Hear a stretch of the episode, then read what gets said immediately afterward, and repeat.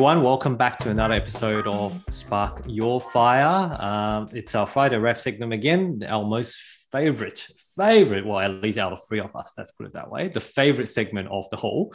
Um, and, um, you know, just partly due to because I've got two fantastic co hosts with me. They always talk about anything economics, uh, commodities, investments, whatever you can think of, which um, actually come to think of it, uh, gents, I don't think uh, any other, I, I, haven't heard anything like that in terms of what we discuss in any of the other podcasts in Australia. We might be a first on that. What do you guys reckon? I'll take that one. I know you always do, Jazz, and that's why I want to be different. I want to be different, right? And uh, you know, I think I think having John joining us definitely makes uh, uh makes it a, a lot more um, how do you say? You added you added a lot of flavors to it, John. Uh, that's for sure. You know, it's uh, it, we, we made it we made it two dimensional before you made it three dimensional so, or multi dimensional. Maybe put it that way. So. Anyway, but it's good. Uh, welcome back to another um, another segment today. Now, um, it's an it, I think it's another interesting week because uh, uh, this this game just keeps fascinating us we discussed uh, a few weeks back, I think that was one of the episode that John and I did, Jazz. Unfortunately, not there. We talked about um, there's been there's been hints that the RBA is telling banks that they may go negative in terms of the cash rate uh, and be prepared for a negative interest rate environment. Um, and I think this week there's been another news article uh, published on news.com.au again, um, kind of bringing that up. So we thought today's discussion would be good to revolve around how does a negative interest rate impact the property market which you know like i mean before we jump on I mean, my head was spinning because I think who who would afford who would afford an actual negative interest rate could have actually happened. Now, doesn't necessarily that it will happen, but let's just assume for a second for today's agenda that it has happened, it's a negative interest rate environment today. How would that impact the property market? And just from my very blunt knowledge, just set the scene, for example, we all know how mortgages work today, right? So you know you um you, you, you lend the money from from you borrow the money from the bank, bank lends you the money, they charge you the interest, you keep repaying that, etc., etc., and then you until you pay down the loan. That's how it works.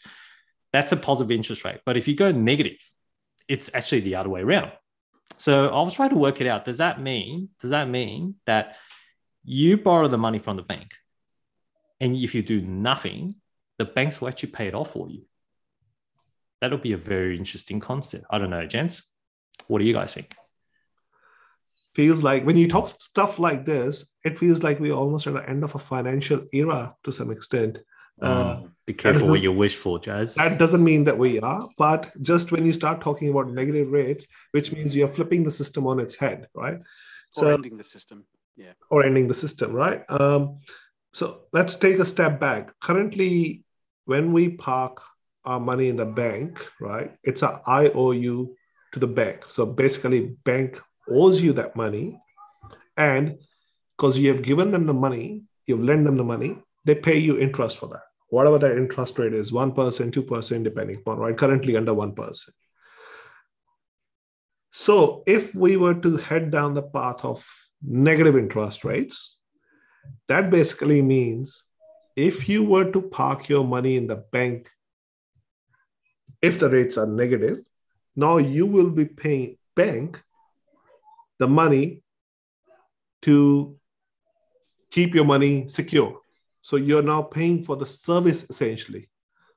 So in the past, banks used to use that money to lend it further into the markets, right? But now it will be essentially you are using our services. So it's, it's almost banks are almost becoming more of a services industry. But That's kind of like you get penalized when you actually try to put money into your savings account so this, so this is where it gets very interesting right? So does that mean so eh, we haven't even jumped into property yet so right? Or the mortgages but does that mean that saving money in the current financial system or the current uh, banking system is basically kind of a punishment for the people who are trying to make some savings to secure their future or buy the property? Because think about it, right? Um, I'm if if if a first home buyer wants to buy a house, they need to save money, right? And saving money means basically putting in the bank, earn a little bit of interest, and over six, 12 months, whatever that period is, you accumulate a little bit of interest, which is negligible, right, at the current interest rates. But on top of that, uh, but, but, but with the new system of if the rates were to go negative, you'll be punished for that, which means, in my opinion, that basically means is that it's going to be even more bullish for the asset classes. Um, we know parts of Europe are already negative. We know um, New Zealand is preparing for the negative interest rates. They have mentioned that in the last few weeks or months. And we've seen the articles come out in Australia and this recent one that we are discussing. This is just my early thought. I'll let you guys kick into gear. John? God, I feel like a mosquito in a nudist colony. Like, where do I start? Uh, you know, this is this is this is this is a big one. So you're you're right. Like, so moving away from a free market system means you just you, you move away from rational decision making. And now the reason, to your point, like why would they punish savers?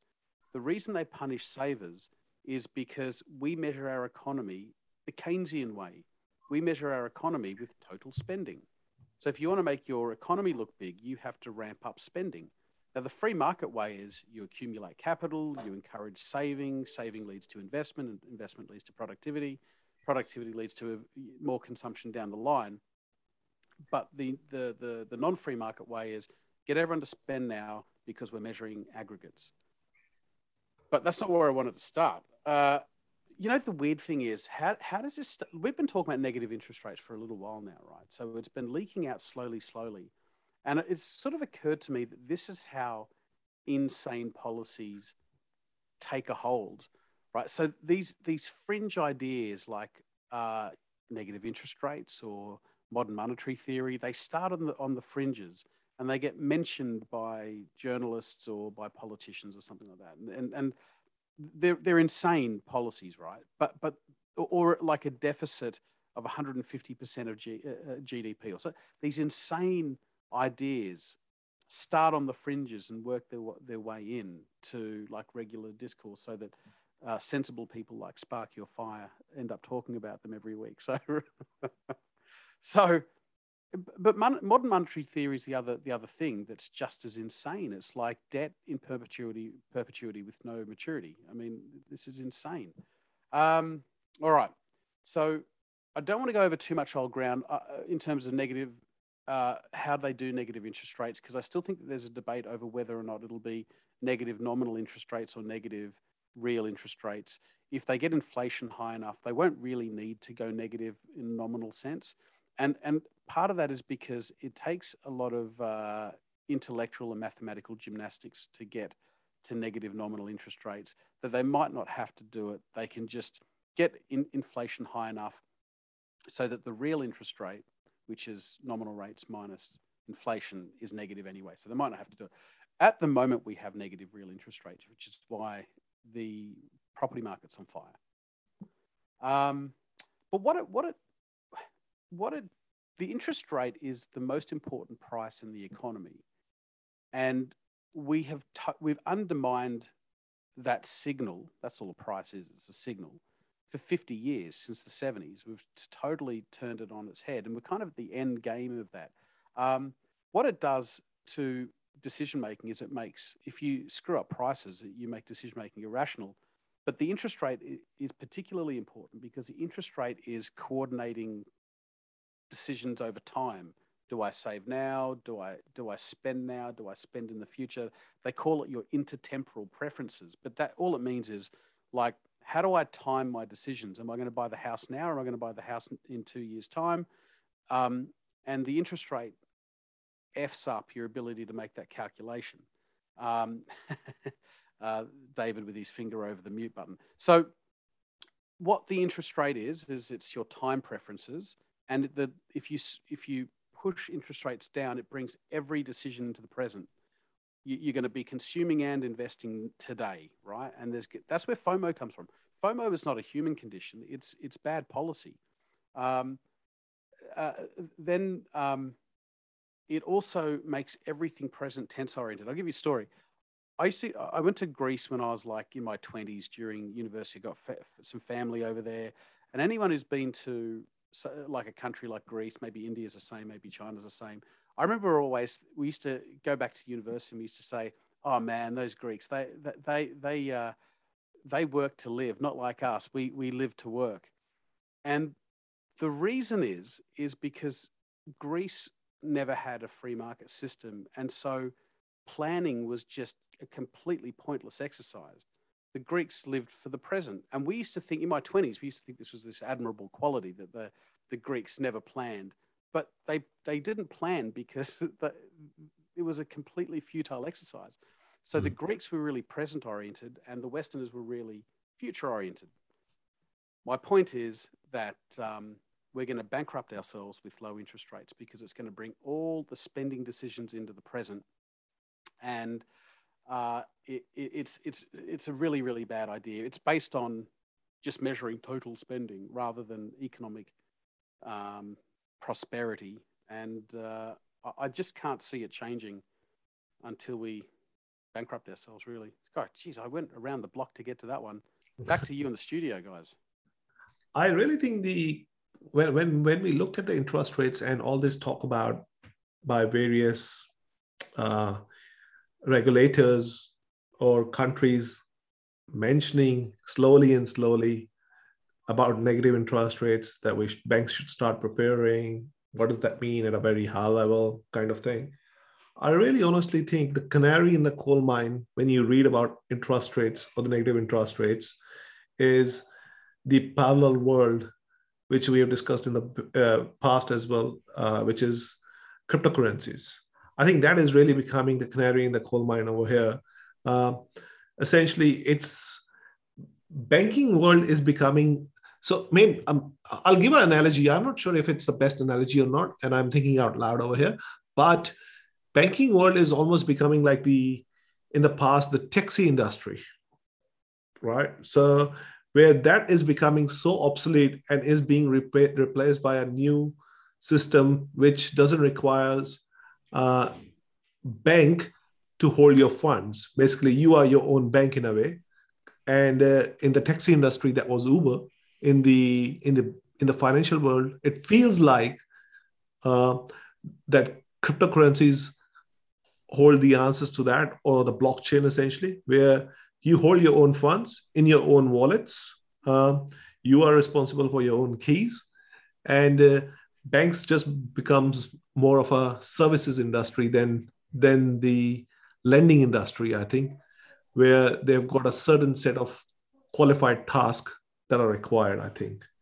Uh, just thinking out loud over here. And, and I think, yeah, as you said, it's it's just going to change fundamentally how this financial services system works. You know, the current finance system um, you know, our the baby boomer generations has been promoting savings at that point in time. Um, you know, obviously got a good, uh, you know, save up, pay off your debt. Uh, that that was the that was probably the baby boomers kind of generation. When we get to this level generation, our our generation or the next one is going to get so used to seeing debt, they're going to like we're just going to live with it.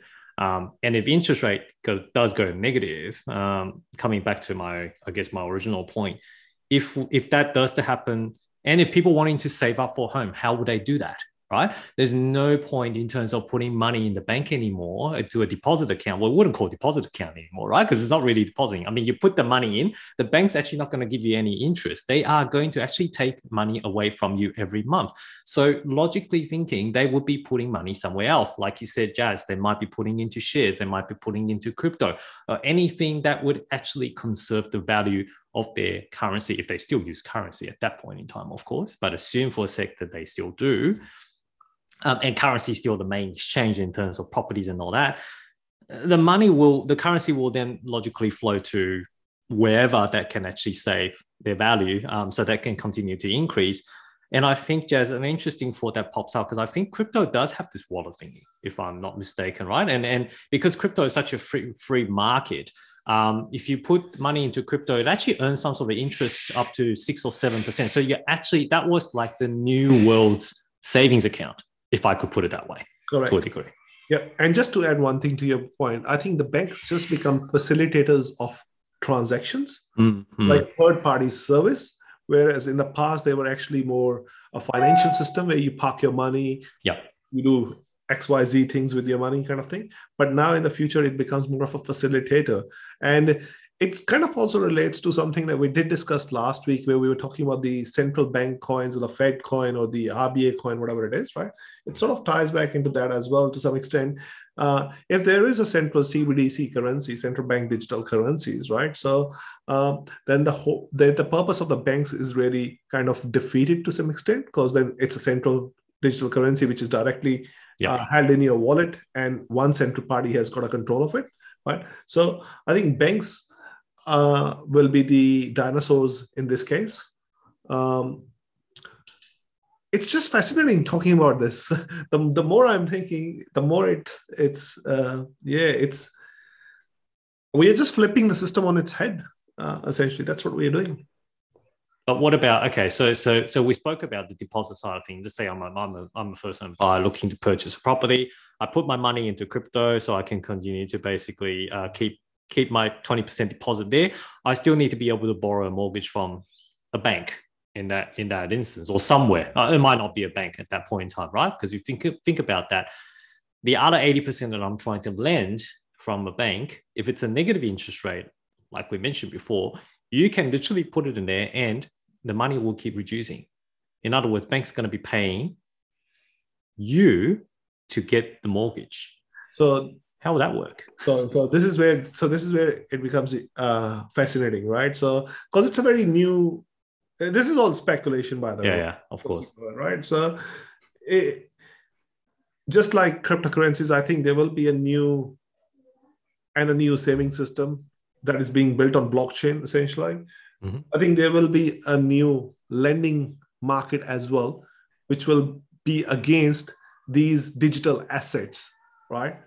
Uh, and your money that you secure for your mortgage and all that stuff to some extent uh, will use these digital digital assets as security. And you will borrow the money from this new lending market which will be based on these crypto assets. Uh, and like i said before the banking world will more become just a, a services industry in my opinion. So Yeah, I, I, th- I think the, I think that rates won't go n- negative nominally until we have a digital currency, because essentially you've got currency that's like a ticking, not bomb, but it's it's it's um, very it's very time sensitive money. It's uh, losing value every day, but in a really obvious way. I mean, our money loses value now, but we, it's harder to perceive it. If it's negative, if the negative interest rates, you, you'll watch it losing value, and that might not be palat- palatable. Um, what what you know, going back to the original question, what will this do to real estate prices or asset prices in general? Um, negative interest rates is the hurdle rate between when you're making money or not making money. So if the interest rate is one percent, you're making money at one and a half percent yield, right? And so what it does is low, artificially low interest rates and negative interest rates in particular make everything, every project look profitable. So what it does in your economy is it green lights everything. It gives everything a green light. Do you want to buy that property? Absolutely. How you can't make you can't lose money on it. You want to start that business? You can't lose money on it. You want to build that farmland? You know, everything gets green lit, and the economy overheats. So um, w- what will happen is, so if you've got a situation when interest rates are negative, that makes everything attractive except cash in the bank. So the gold price with a yield yield of zero is still better than a yield of negative 1. Right? Crypto with a yield of zero, well, I mean, I know you can lend it, but let's say crypto with a yield of zero is still better than leaving in the bank at negative 1. So suddenly, all these assets with no yield uh, have a yield in real terms. Um, la- land with no house on it has a yield when interest rates are zero. It's crazy. But, it, but what I'm saying is the hurdle becomes nothing. Like if you think of the interest rate as the hurdle, the hurdle's just like a, a like a, a line on a tennis court. Mhm. Any every everything gets green lit. Everything passes the hurdle. Yeah. Everything's profitable. That that's interesting actually. Even gold in that case, or digital currencies, whatever it is, they to some extent are positive yielding. It's a it's a it's a it's a positive carry because your money in the bank is earning nothing. You're losing plus the inflation on top of that, uh, which makes it really dangerous game to some extent. But that, that's No. what's happening now. Like, it's actually no different than what's happening now. It's just that not everyone can see it. Right now, we've got negative real interest rates. And so real estate is really, really profitable. Um, and we can all see it and we can't quite articulate it to ourselves. But until real estate's going to keep going up until the yield on the average property is 1.9% or whatever the interest rate is. So that means int- property still needs. So what, what's the what's the um, average yield on a property now in let's say Sydney? Thirty three percent. Melbourne three percent. Maybe mm, yeah, two Probably and a- less than that, I reckon. two and a- So let's Melbourne, say, Melbourne's already around three percent. Sydney might be sub three, I reckon. Yeah, but then there's a mix of like units and stuff like that. So Yeah, yeah, Let's yeah. say, and then there's out, outs- outer ring suburbs and inner ring suburbs. But let's say the average house in Sydney yields three percent, which is nothing, but the interest rate is two percent. So that means property prices are going to keep going up until the yield gets down to two percent. So what does that tell us? It means property prices still have to move up probably another thirty percent. Then the central bank has to decide if they want to go lower because the property prices can't go up after that. Mm. All right. Well, some very deep discussions there, gents. I think uh, um, certainly, uh, certainly a fascinating to be hypothesizing, and I guess um, you know try to try to figure out what the future looks like.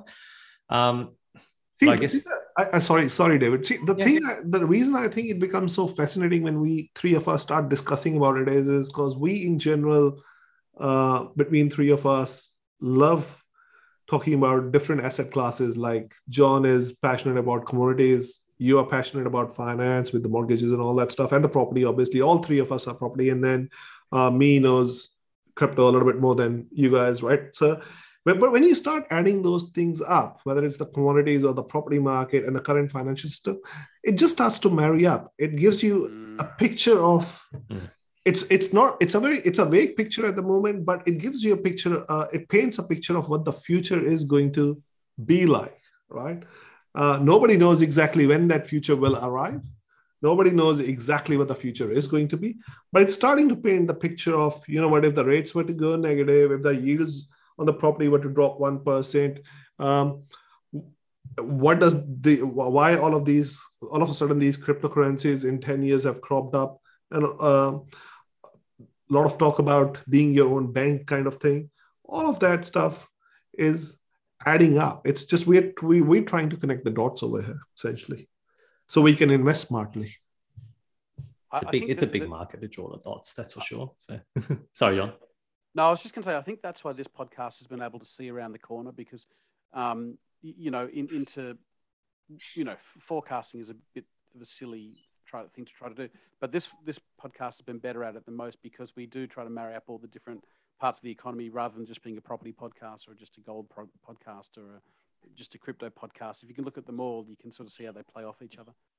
yeah it's a it's a we, we, we're looking at the macro asset classes and seeing how all those are connecting to each other basically uh, and in comes is the current financial system obviously with uh, the low to no interest rates which in the past if you think about everything central bank the role of the central banks in the past has been to play with the interest rates right when to when to push the lever up and when to push the lever down right? That has been the role of the central banks for the last 20 30 years whatever the time frame is right?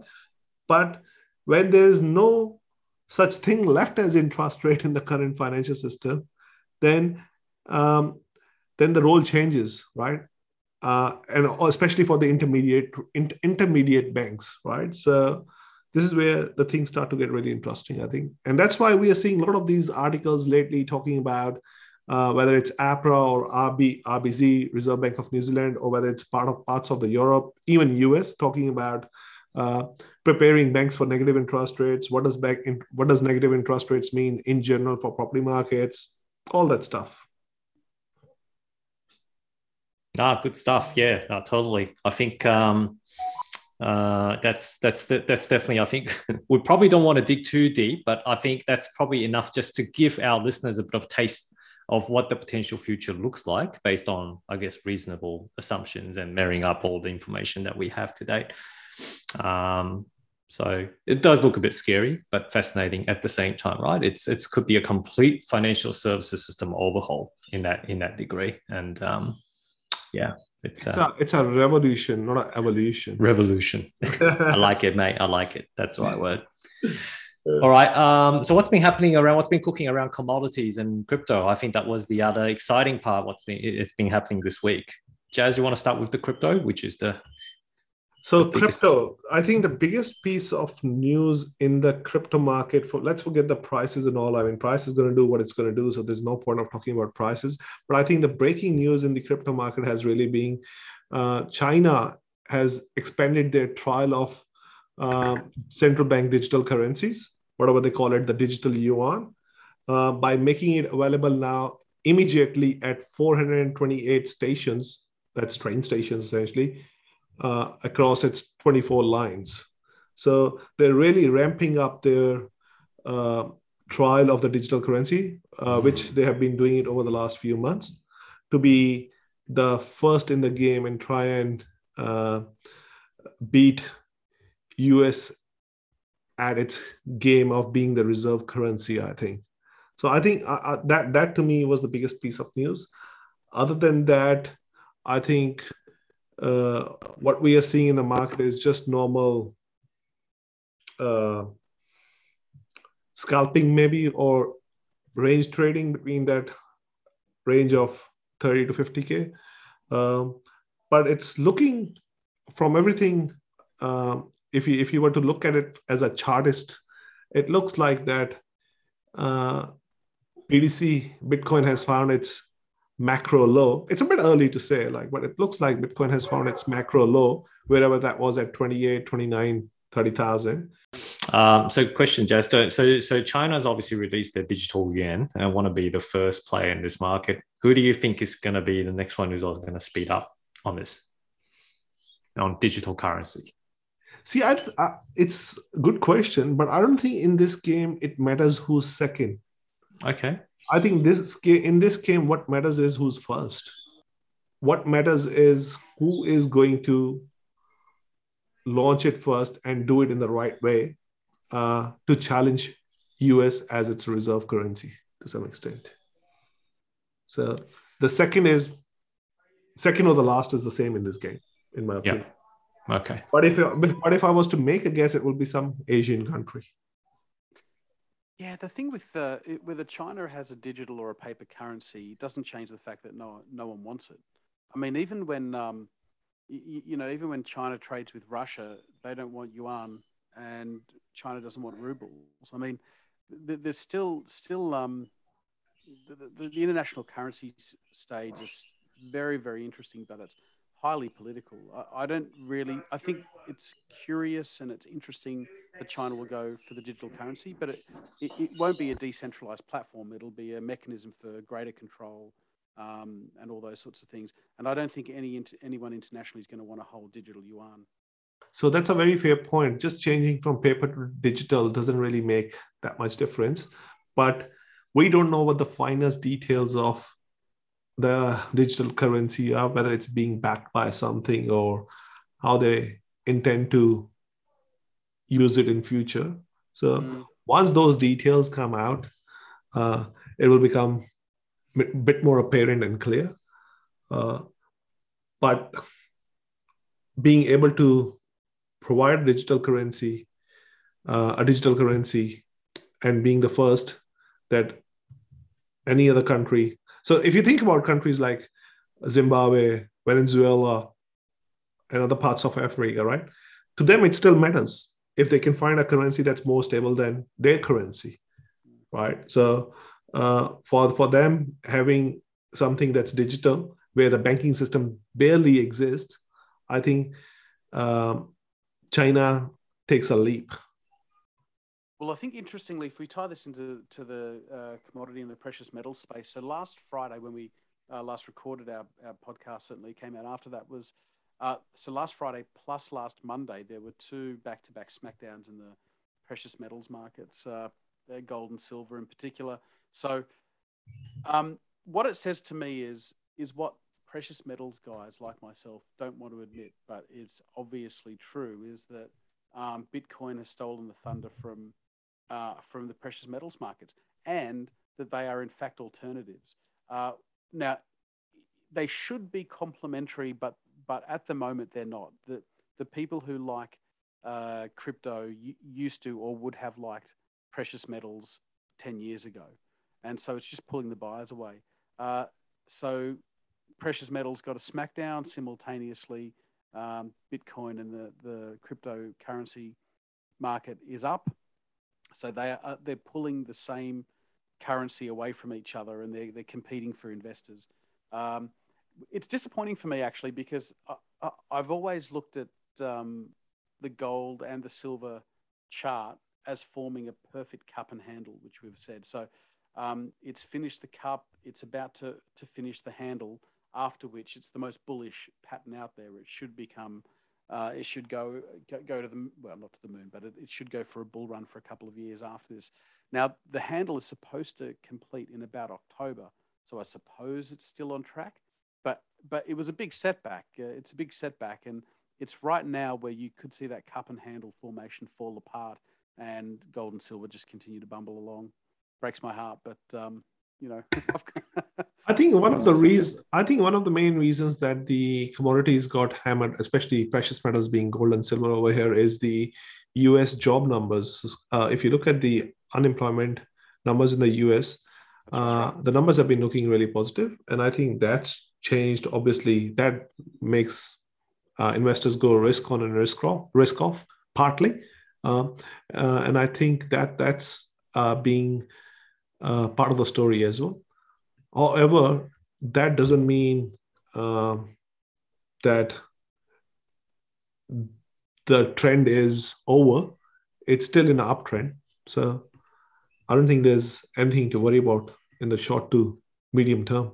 Yeah, it's just a. That's a good point about the jobs number. The job number was big. It beat expectations, and, and but then there was this switch from out of precious metals into into crypto. So crypto is clearly a, a risk on um, a risk on market, and precious metals are clearly risk off, even mm. though they're both alternatives to, to national currencies. Yeah. Uh, I, I, think the other main reason for cryptos taking a leg up uh, in the last two or three weeks has been uh, uh one of the big influencers, which is Elon Musk, coming out and talking about how uh, he's very positive about the crypto space and how he holds some of the crypto assets, has obviously helped helped, helped a lot along with uh, all the negative FUD disappearing over the last few weeks or months now. So all of that has added up. But I, I agree with you, John. Overall, that they complement each other. They don't. Uh, they they're not competing. Uh, they they're complementing. It's just that uh, the crypto guys like to take a give a punch to precious metal people and and the other way around. I think. Anything else? People have been people have been right so far, which uh, is, is adding injury to insult. So it's a silent punch. Put it out. Exactly. Exactly it's fascinating the world that we're living in with what's happening in the financial landscape overall and trying to connect the dots and understand the overall architect of the current system. Uh, but from the investor's perspective, not a lot has changed. This is just so uh, the main point of discussing all this was so investors can uh, uh plan their journey for the next few years, I think. Um, but like always, none of this is financial advice. A lot of this is speculation, especially when John talks, joking on that part. uh, don't low, don't over leverage. Play safe, stay safe, and we will see you guys next Friday. John just it.